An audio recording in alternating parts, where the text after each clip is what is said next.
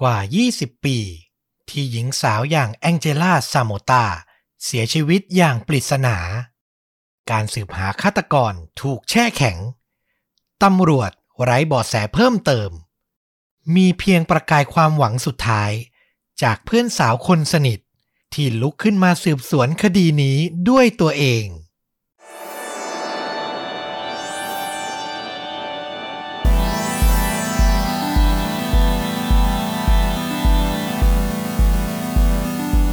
สวัสดีครับ สวัสดีครับ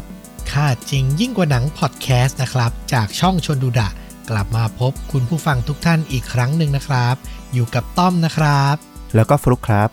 วันนี้ก็จะมาเล่าหนึ่งเหตุการณ์ฆาตกรรม แล้วก็แนะนำภาพยนตร์ที่พอเราเล่าหรือรับฟังเหตุการณ์นั้นแล้วเรานึกถึงให้กับคุณผู้ฟังทุกท่านได้รับฟังกันนะครับ วันนี้ก็เป็นคิวของต้อมพฤหัสสองทุ่มตรงนะครับผม วันนี้ต้อมมาแนวไหนเอ่ย วันนี้นี่ต้องบอกว่าเป็นคดีฆาตกรรมที่เริ่มต้นที่เราอ่านนะ เรารู้สึกว่ามันเลวร้ายมากอืมๆแต่พอไปถึงตอนจบอะ่ะ มันเห็นแสงสว่างที่ปลายอุโมงค์อะ มันรู้สึกอิ่มเอมใจขึ้นมา เออ จบแบบชีวิตมีความหวัง เออ เออเออเออน่าสนใจว่าจะไปถึงจุดนั้นได้ยังไงเนี่ย ซึ่งหลาย ๆ คดีที่เราเล่ากันมามันไปไม่ค่อยถึงจุดนั้นนะจะจบด้วยความอื่น ๆ มึน ๆ ซะมากกว่า อืม ใช่ โอเค ไม่ให้เป็นการเสียเวลาก็ขอเริ่มต้นเลยแล้วกัน พาคุณผู้ฟังทุกท่าน แล้วก็ฟลุกย้อนไปในปี 1964 วันที่ 19 กันยายน เป็นวันที่เด็กผู้หญิงคนหนึ่งลืมตาดูโลกครับ เธอคือตัวละครหลักของเราในพอดแคสต์ตอนนี้มีชื่อว่า คุณแองเจล่ามารีซาโมตาเธอเกิดที่เมืองอัลเมดา รัฐแคลิฟอร์เนีย สหรัฐอเมริกา เป็นลูกคนสุดท้องในจำนวนพี่น้อง 5 คนครับ และต่อมาเมื่อแองเจล่าเนี่ยเติบโตขึ้น เธอก็ได้เข้าเรียนระดับมหาวิทยาลัยที่ Southern Methodist เป็นมหาวิทยาลัยในเมืองดัลลัส รัฐเท็กซัสอืมสาขาที่เธอเรียนก็คือ Computer Science and Electrical Engineering โอ้ ล้ำมากนะ ในยุคนั้นล้ำมาก ก็ถ้าแปลเป็นไทยง่าย ๆ น่าจะประมาณวิศวกรรมคอมพิวเตอร์อืมนะครับ ตัวแองเจล่าเนี่ยเป็นคนที่มีบุคลิกสดใสร่าเริง มีเสน่ห์มีรอยยิ้มที่ทำให้หลายคนเนี่ยประทับใจ และทำให้เธออะเป็นที่รักของเพื่อนๆเป็นอย่างมาก เธอเข้าเรียนในระดับมหาวิทยาลัยเนี่ย ในปี 1982 นะอืมแต่เหตุการณ์ที่เกิดขึ้น มันเกิดในปี 1984 วันที่ 12 ตุลาคม เธอก็ร่ำเรียนมาได้ประมาณ 3 ปีแล้วนะครับ ในขณะนั้นเนี่ยแองเจล่าอายุ 20 ปี คืนวันที่ 12 ตุลาคม เธอก็ออกไปท่องราตรีกับเพื่อนสองคน ชื่อว่ารัสเซลบูคาแนน คนนี้เป็นผู้ชายนะ แล้วก็อีกคนคือแอนิต้าคาดาล่าคนนี้เป็นผู้หญิง ในตอนนั้นจริงๆเนี่ยจะต้องมีแฟนหนุ่มของเธออย่างเบนแมคคอลเนี่ยไปด้วย แต่ในวันนั้นเนี่ยเบนตัดสินใจขอไม่ไป เพราะว่าเขาอะรับงานเสริม เกี่ยวกับงานก่อสร้างอะที่ต้องตื่นแต่เช้าไปทำแต่เช้า ก็เลยขอบอกผ่านอืมทำให้ในค่ำคืนนั้นเนี่ยมีคนที่ออกไปท่องราตรีเนี่ยสามคน ทั้งหมดใช้เวลาอยู่ที่ Rio Room Dance Club ก็น่าจะเป็นผับชื่อดังนะในเมือง คืนนั้นเนี่ยรัสเซลบูคาแนนให้การในภายหลังว่าตัวแองเจล่าเนี่ย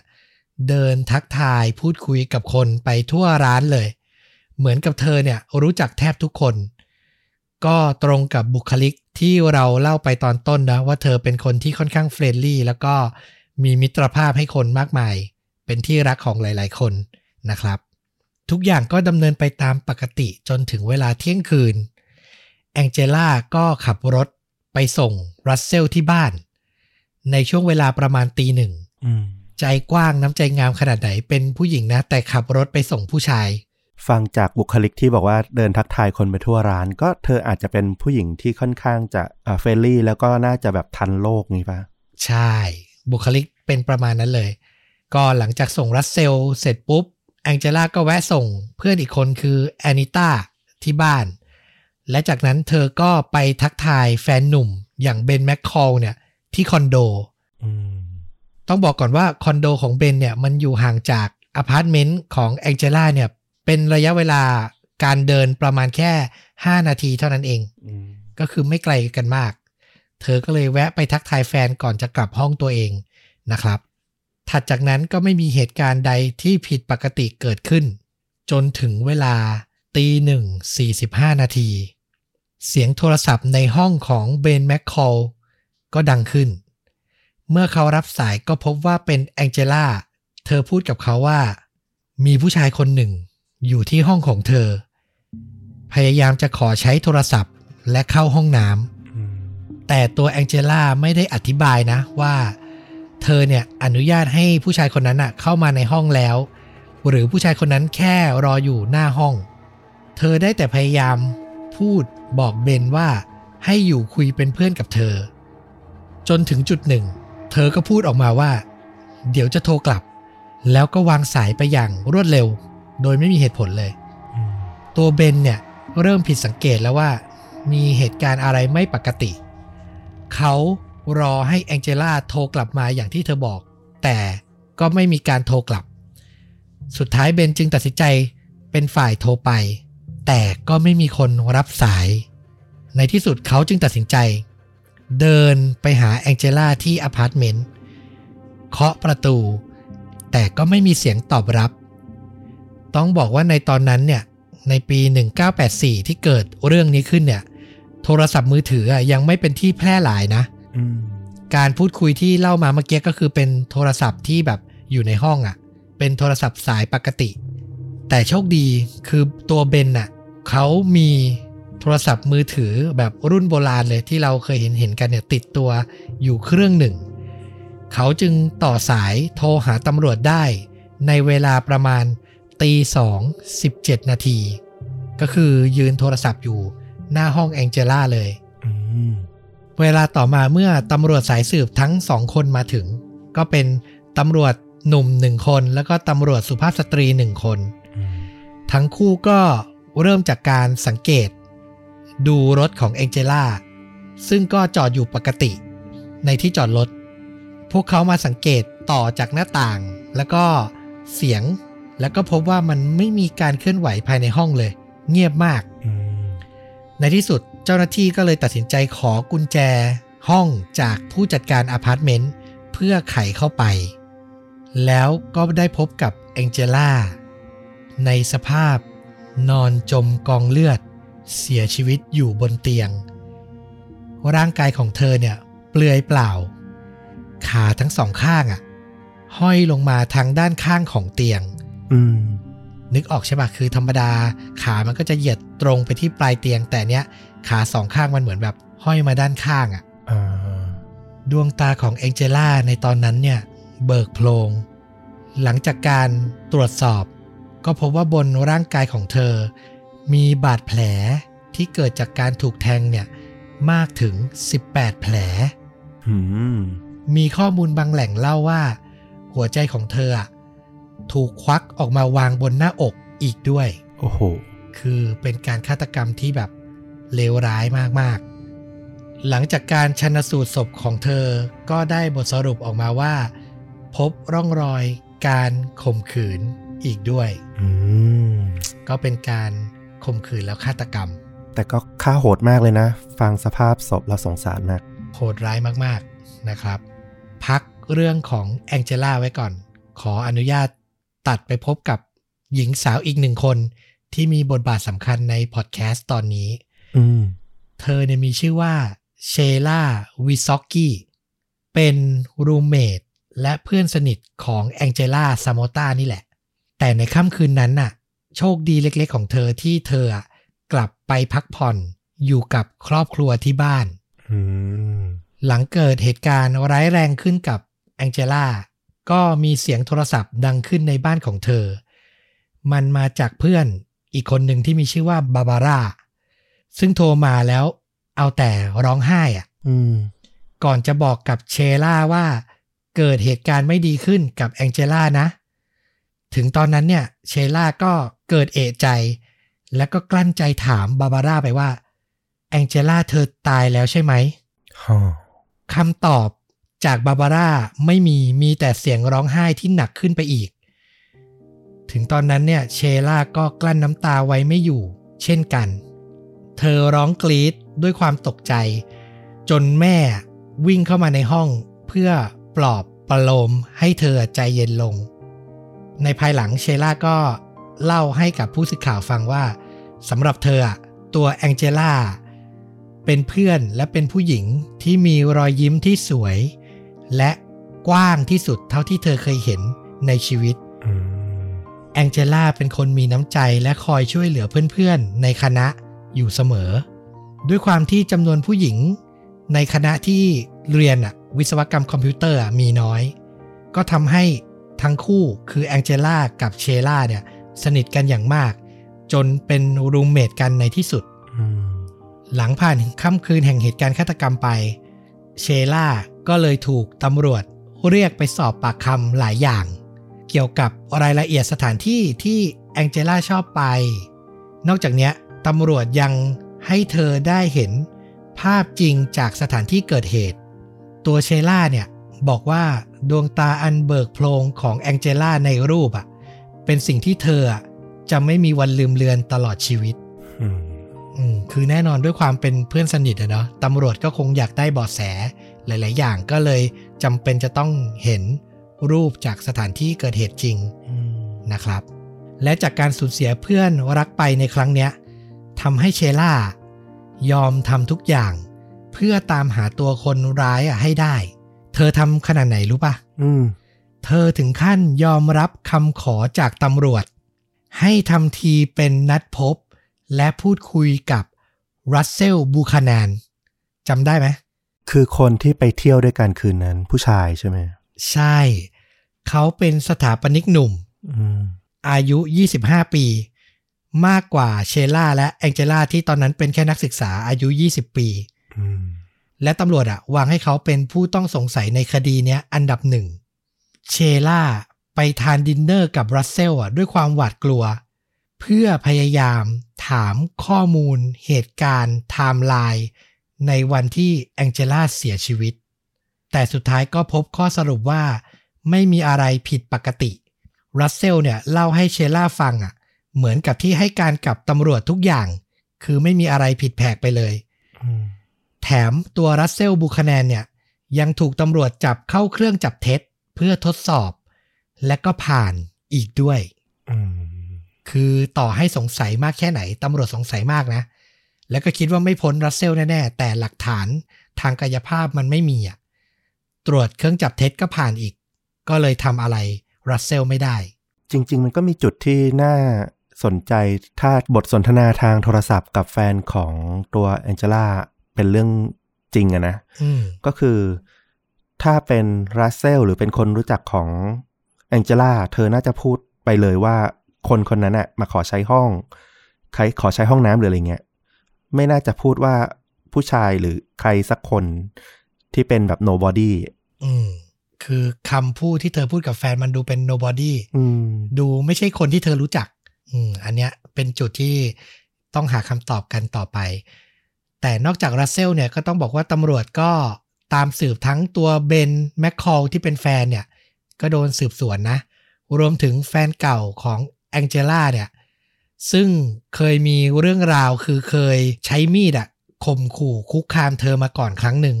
อืมก็โดนตำรวจอะตามไปสืบสวน แต่ในที่สุดอะมันก็ไม่มีหลักฐาน ที่สาวไปถึงตัวฆาตกรได้ทำให้เคสการตายของแองเจล่าซามโมตากลายเป็นคดีปริศนาที่ปิดไม่ลง และคาใจเพื่อนสนิทอย่างเชล่าเนี่ยมาโดยตลอดอืมต้องบอกว่าหลังจากนั้นน่ะเชล่าสะเทือนใจมาก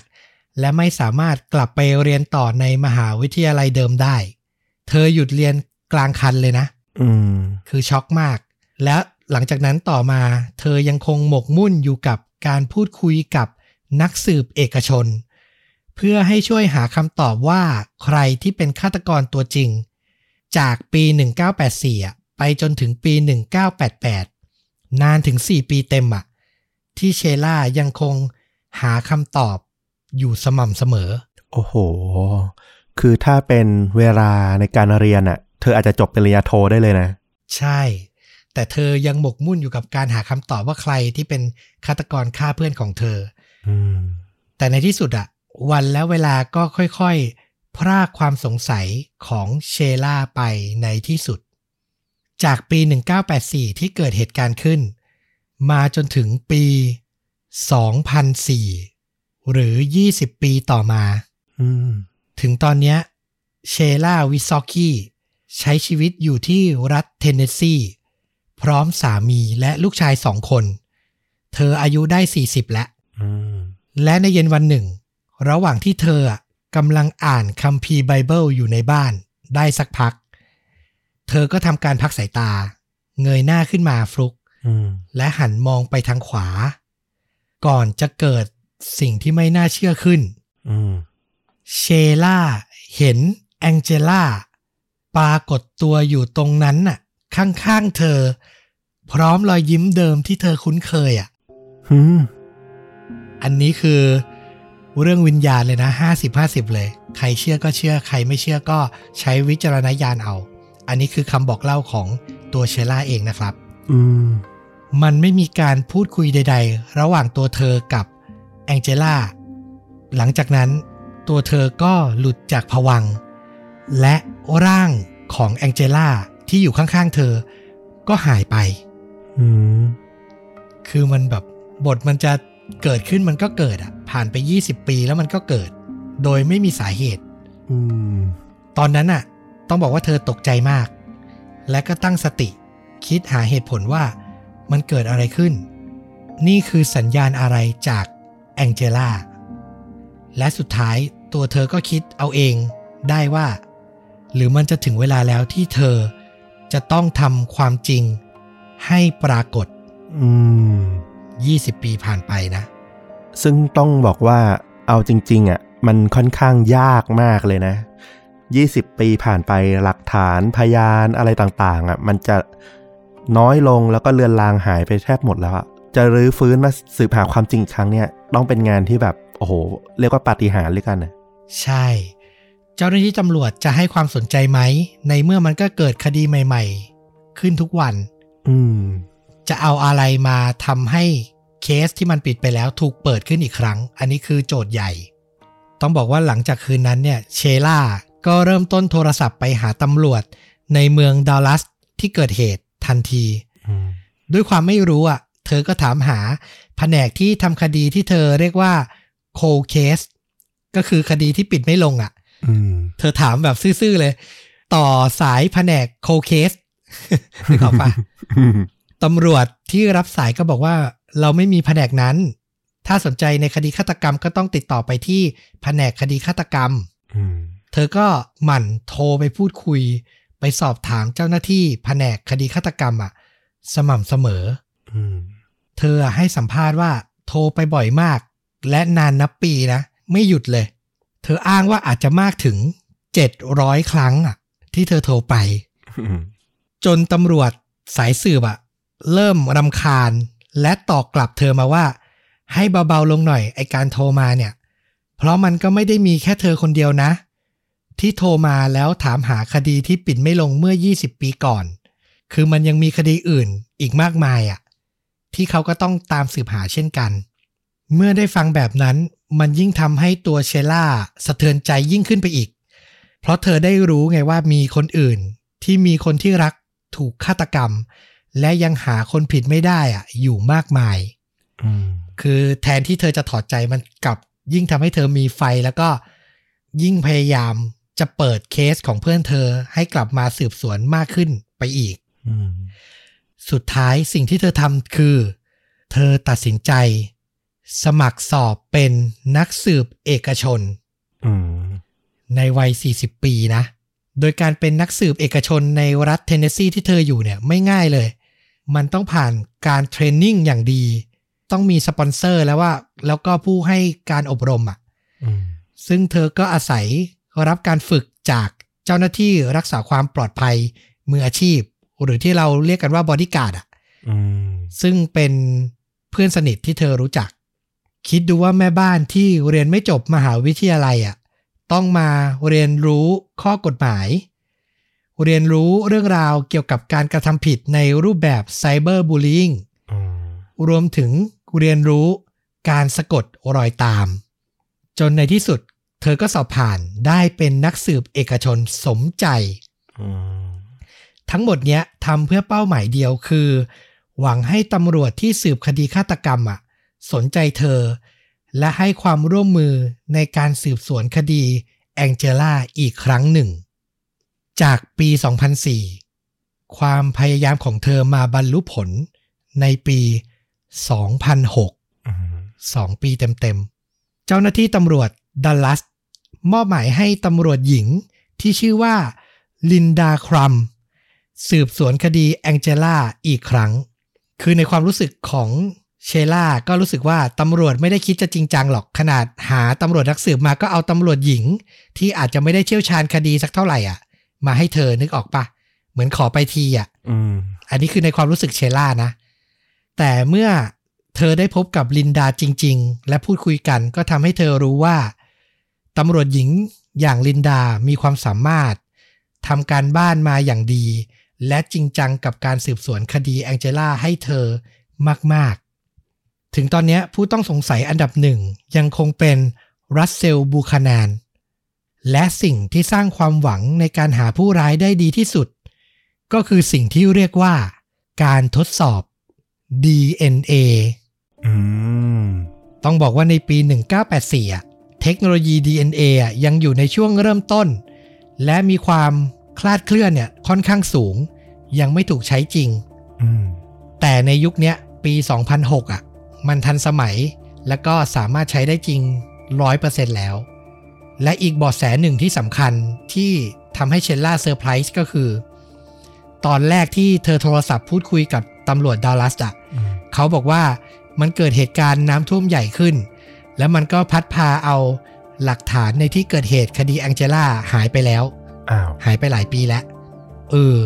แต่เมื่อเจ้าหน้าที่ตำรวจหญิงอย่างลินดาคลัมอะมาช่วยสืบสวนอะ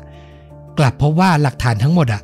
ยังอยู่ครบเลย อืม คือเหมือนเจ้าหน้าที่ตำรวจตอบ เธอแบบขอไปทีมากๆอะคือมันไม่ได้มีการทำอะไรที่จริงจังอะคือมันอาจจะมีเหตุการณ์น้ำท่วมจริง พัดห้องหลักฐานจริงอืมแต่หลักฐานในส่วนของคดีนี้ไม่ได้สูญหายตามที่เข้าใจอย่างนั้นถูกไหมถูกต้องถูกต้อง สุดท้ายอะ ลินดาคลัมก็เลยนำเลือด อสุจิ และเล็บมือที่พบในที่เกิดเหตุอะ ไปทดสอบ DNA อืมและการรอคอยนาน 20 ปีของเชล่า ก็สิ้นสุดลง เมื่อผล DNA ระบุตัวคนร้ายเป็นชายหนุ่ม ชื่อว่าโดนัลแอนดรูเบสอ้าว ชื่อชื่อเนี้ยเรายังไม่ได้ยินมาเลยตลอดเรื่อง ใช่ เป็นชายหนุ่มที่ไม่ได้แบบรู้จักแองเจล่าซามอต้ามาก่อนเลยอืมในปี 2006 ตอนนั้นน่ะ ตัวโดนัลเบสเนี่ยเป็นอาชญากรที่ต้องโทษจำคุกตลอดชีวิต ในข้อหาข่มขืน ลักพาตัว และล่วงละเมิดทางเพศอยู่ก่อนแล้ว โอ้โห ต้องเล่าย้อนไปว่า เขาอะเคยถูกจำคุกในข้อหาข่มขืน และลักพาตัว มาตั้งแต่ปี 1978อืมก่อนจะได้รับทันบน ให้ปล่อยตัวในปี 1984จำปีได้ใช่ไหมจำปีได้ออกมาก็เอาเลยเหรอ ใช่ มันคือปีที่เกิดเหตุน่าเศร้ากับแองเจล่าขึ้น ออกจากคุกมาก็คือกระทำความชั่วร้ายต่อเลยอืมจากนั้นโดนัลเบสเนี่ยก็ไปก่อคดีซ้ำอีกมากมายจนถูกตัดสินให้จำคุกตลอดชีวิต มาตั้งแต่ปี 1985อืม ยังไม่เคยได้ออกจากคุกมาเลย เมื่อเพิ่มโทษ คดีฆาตกรรมและข่มขืนแองเจล่าเข้าไป ศาลรัฐเท็กซัสก็ตัดสิน ให้ตัวโดนัลเบสรับโทษ ประหารชีวิต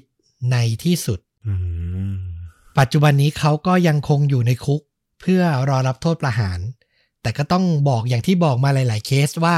ช่วงหลัง ๆ มาเนี้ยการประหารชีวิตนักโทษอะ มันไม่ได้เกิดขึ้นมานานนับสิบปีแล้วเนาะใช่เออมันก็ถูกเลื่อนถูกอะไรไปอยู่นะครับ ก็ต้องรอกันต่อไปว่าสุดท้ายแล้วเชชะตาชีวิตของอาชญากรที่ชั่วร้ายอย่างโดนัลเบสเนี่ย จะจบลงอย่างไร จนถึงตอนเนี้ยปี 2021 เนี่ยโดนัลเบสอายุเท่าไหร่ละโดนัลเบสเกิดในปี 1948 73 ปี โอ้โห มีสิทธิ์ตาย ในคุกก่อนที่จะถูกประหารนะ ค่อนข้างสูงแหละ เราว่าเปอร์เซ็นต์นะนะอืมคือถูกคุมขังมาตั้งแต่ปี 1985 ยังไม่เคยออกมาเลย กลับมาที่ตัวเชล่าวีซอกกี้นักสืบเอกชนหญิงวัย 40 ของเรา หลังทวงความยุติธรรมให้เพื่อนรักได้แล้วอะ่ะ ตอนแรกอะ่ะ เธอตั้งใจจะยุติอาชีพ นักสืบเอกชน แต่สุดท้ายเมื่อเธอได้พูดคุยกับ คนที่เดือดร้อน และรอคอยการไขคดีฆาตกรรมที่ปิดไม่ลงมากมาย เชลล่าก็ตัดสินใจทำอาชีพนักสืบเอกชนเพื่อช่วยเหลือ พวกเขาเหล่านั้นน่ะต่อไป เนี่ยที่เราบอกว่าเป็นแสงเล็กๆ ของคดีฆาตกรรมในวันนี้ที่เรารู้สึกว่าพอฟังจบแล้วเรามีความหวัง เธอใช้เวลา 20 ปีอะเพื่อคิดได้ว่าถึงเวลาแล้วที่ต้องทำอะไรสักอย่าง แล้วก็พยายามอย่างไม่ลดละ เพื่อคืนความยุติธรรมให้เพื่อนรักของเธอได้ คือต้องชื่นชมเธอนะ ไม่ใช่ว่าในเรื่องของการสืบสวนว่าเธอเก่งหรืออะไรหรอก แต่ว่าสิ่งที่ทำให้คดีนี้มันคลี่คลายได้อะคือความเชื่อมั่นของเธอเองอะของเชล่าอืมไม่ว่าเวลามันจะผ่านไปแค่ไหน หรือว่าจะถูกตัดทอนความหวังไปอย่างที่ตำรวจบอกปัดไปว่า เออ หลักฐานมันสูญหายไปแล้วอะไรเงี้ยแต่เธอก็ยังเชื่ออยู่ว่า คดีเนี้ยมันต้องได้รับความยุติธรรมกลับมาได้แน่ๆ คือถ้าเธอไม่มีลูกตือตรงเนี้ย เธอก็จะไม่ได้พบกับลินดา เธอก็จะไม่ได้พบกับหลักฐาน อาจจะไม่มีการโยงไปถึง DNA แล้วก็นำมาสู่การหาผู้ร้ายตัวจริงได้เลย เอออันเนี้ยต้องยิ่งชื่นชมจริงจริง เห็นด้วยทุกข้อเลย ซึ่งตัวเธอก็แบบออกสัมภาษณ์ มีบทสัมภาษณ์ถึงเรื่องราวคดีเนี้ยมากมาย เดี๋ยวเราก็จะแปะคลิปสัมภาษณ์ ของเธอคลิปหนึ่งไว้ในท็อปคอมเมนต์แล้วกันๆอืมนะครับสำหรับภาพยนตร์นะ ที่อยากจะแนะนำหลังจากอ่านคดีนี้จบก็ไปตามหาหนัง หรือซีรีส์ที่เรารู้สึกว่าใกล้เคียงได้มากที่สุดอ่าก็ไปเจอเรื่องหนึ่งที่แบบมีชื่อเสียงมาก ๆ ในสหรัฐอเมริกา แต่ต้องออกตัวก่อนว่าเราไม่เคยชมนะอืมเออแต่ไปดู trailer แล้วน่าสนใจมาก ๆ ก็คิดอยู่เหมือนกันว่าจะหามาชมนะครับ มันเป็นซีรีส์ ที่มีชื่อเรื่องว่า Veronica Mars ฟลุกเคยได้ยินไหม เอ๊ะ ไม่เคยแฮะยังไม่เคยใช่ป่ะ จริง ๆ มันเป็นซีรีส์ที่เปิดตัวในปี 2004 ฟลุกอืมเวโรนิก้ามาสเนี่ย เป็นชื่อตัวละครหญิงตัวหลักเลย เป็นนักเรียนไฮสคูลก็คือนักเรียนมัธยมนี่แหละ ที่มีปมก็คือเพื่อนของเธออะถูกฆาตกรรม อืมและพ่อของเธอที่ตอนนั้นเป็นนายอำเภออะก็แบบเหมือน ไปกล่าวหาว่าพ่อของเพื่อนเธอนี่แหละเป็นคนฆ่าคือฆ่าลูกตัวเองอะเออแต่สุดท้ายพอพิสูจน์ไม่ได้ก็เหมือนเขาก็โดนกดดันจนต้องออกจากอาชีพในอำเภออะอืมแล้วก็พ่อของเวโรนิก้ามาสก็มาเป็นนักสืบเอกชน ตัวเธอก็จะพัดจะผูมาเป็นนักสืบเอกชนตามพ่อด้วยอืมเออ เป็นนักสืบวัยทีนอะพูดง่ายๆ แล้วก็ จะได้สืบสวนคดีต่างๆ มากมาย ในแต่ละตอนก็จะเป็นการสืบสวนคดีเล็กคดีน้อยไปเรื่อย รวมถึงเบาะแสคดีหลักเกี่ยวกับการฆาตกรรมเพื่อนของเธอเนี่ยก็จะอยู่เป็นพล็อตหลักในเรื่องด้วยอืมความน่าสนใจของมันคืออะไรรู้ป่ะ มันออกอากาศ3ซีซั่นนะ จาก 2004 มาจนถึงปี 2007 ใช่ไหมอืมแล้วก็หยุดออกอากาศไป แต่มันมีแฟนๆเรียกร้องให้ นำกลับมาสร้างอะตลอดเวลาคือคนน่ะชอบมาก แต่ไม่รู้ด้วยสาเหตุอะไรของสถานีนะเขาเลยหยุดออกอากาศไป ตอนนี้เราดูใน IMDB อะคะแนน 8.3 เต็ม 10 โอ้ ถือว่าเยอะนะ เยอะมาก Rotten Tomato ให้ Fresh 92%อืมคือเป็นซีรีส์ที่คำวิจารณ์ดีมาก จนถึงในช่วงประมาณปี 2014อะก็ทำเป็นเวอร์ชั่น The Movie ออกมาเป็นภาพยนตร์ โดยมีตัวแสดงเดิมที่รับบท Veronica Mars ชื่อว่าคุณ Kristen Bell เนี่ยแหละ กลับมาเล่น กลับมารับบทเดิม ก็เป็นเรื่องราวหลังจากที่เธอเติบโตขึ้นมา แล้วก็ได้เข้าไปฝึกหัดเป็นแบบ FBI ฝึกหัด แล้วก็กลับไปบ้านเกิด แล้วก็ไปเจอคดีที่แฟนเก่าเธอถูกกล่าวหาว่าเป็นฆาตกรอะไรอย่างเงี้ย เธอก็ต้องไปช่วย ก็คือเติบโตมาระดับหนึ่งแล้ว นอกจากนั้นยังไม่พอนะ ถัดจากนั้นมาปี 2019 ไม่นานมานี้เอง ซีรีส์ก็ถูกทำต่อในซีซั่นที่ 4 ฉายในทางแอป Hulu ก็เป็นเรื่องราวหลังจากที่เธอโตขึ้นมาแล้วอะแล้วก็มาเป็นนักสืบเอกชนตามรอยเท้าพ่อเหมือนเดิมอืมคือต้องบอกว่าตัวละครมันเติบโตตามคนดูนึกออกไหมใช่ แล้วมันมีแฟนที่เหนียวแน่นตามดูมาตลอดอะเราว่าน่าสนใจมาก มันต้องมีอะไรดีมาก ๆ สักอย่างหนึ่งอะ เออจึงทำให้คนอะตามดูแล้วก็กลับมาสร้างใหม่ได้จนถึงยุคปัจจุบันอะอืมและที่สำคัญตัวละครหลักอะก็กลับมาเล่นกันครบเลยนะเขาก็เหนียวแน่นด้วยนะ เหนียวแน่นมาก เกร็ดนิดนึงคือในซีซั่นแรก คนที่รับบทเป็นเพื่อนของเธอที่ถูกฆาตกรรมอะ มีชื่อว่าAmanda Seyfried อ่า อ่า คนนี้น่าจะคุ้นๆกัน สาวตาโตที่แบบหน้าตาน่ารักมาก ขวัญใจใครหลาย ๆ คนเนาะอืม เนี่ยตอนนั้นเธอก็ยังเป็นแบบนักแสดงวัยรุ่นอยู่ ก็รับบทสมทบ ก็ใครสนใจเรื่องราวเนี่ยพล็อตตรงตัวเลย เป็นนักสืบเอกชนสืบคดีเพื่อนตัวเองถูกฆาตกรรมเลยอืมเท่าที่เราไปอ่านคำวิจารณ์หรือบทรีวิวเขาก็จะบอกกันว่า ในช่วงซีซั่นแรก ๆ ที่เธอเป็นวัยรุ่นน่ะ มันก็จะเป็นอารมณ์ teenager เป็นซีรีส์แบบวัยรุ่น มีความมันๆห่ามๆแต่ก็โดยเนื้อแท้มันก็คือ ซีรีส์สืบสวนสอบสวนแหละ ส่วนซีซั่นหลังๆ ก็คือเริ่มเติบโตขึ้นมาเริ่มจริงจังในการสืบสวนแล้วแล้วก็คนดูก็จะมีความผูกพันกับตัวละครมากๆแหละประมาณนั้น ก็เลยอยากจะชวนทุกคนมารับชมกันนะครับ กับ Veronica Mars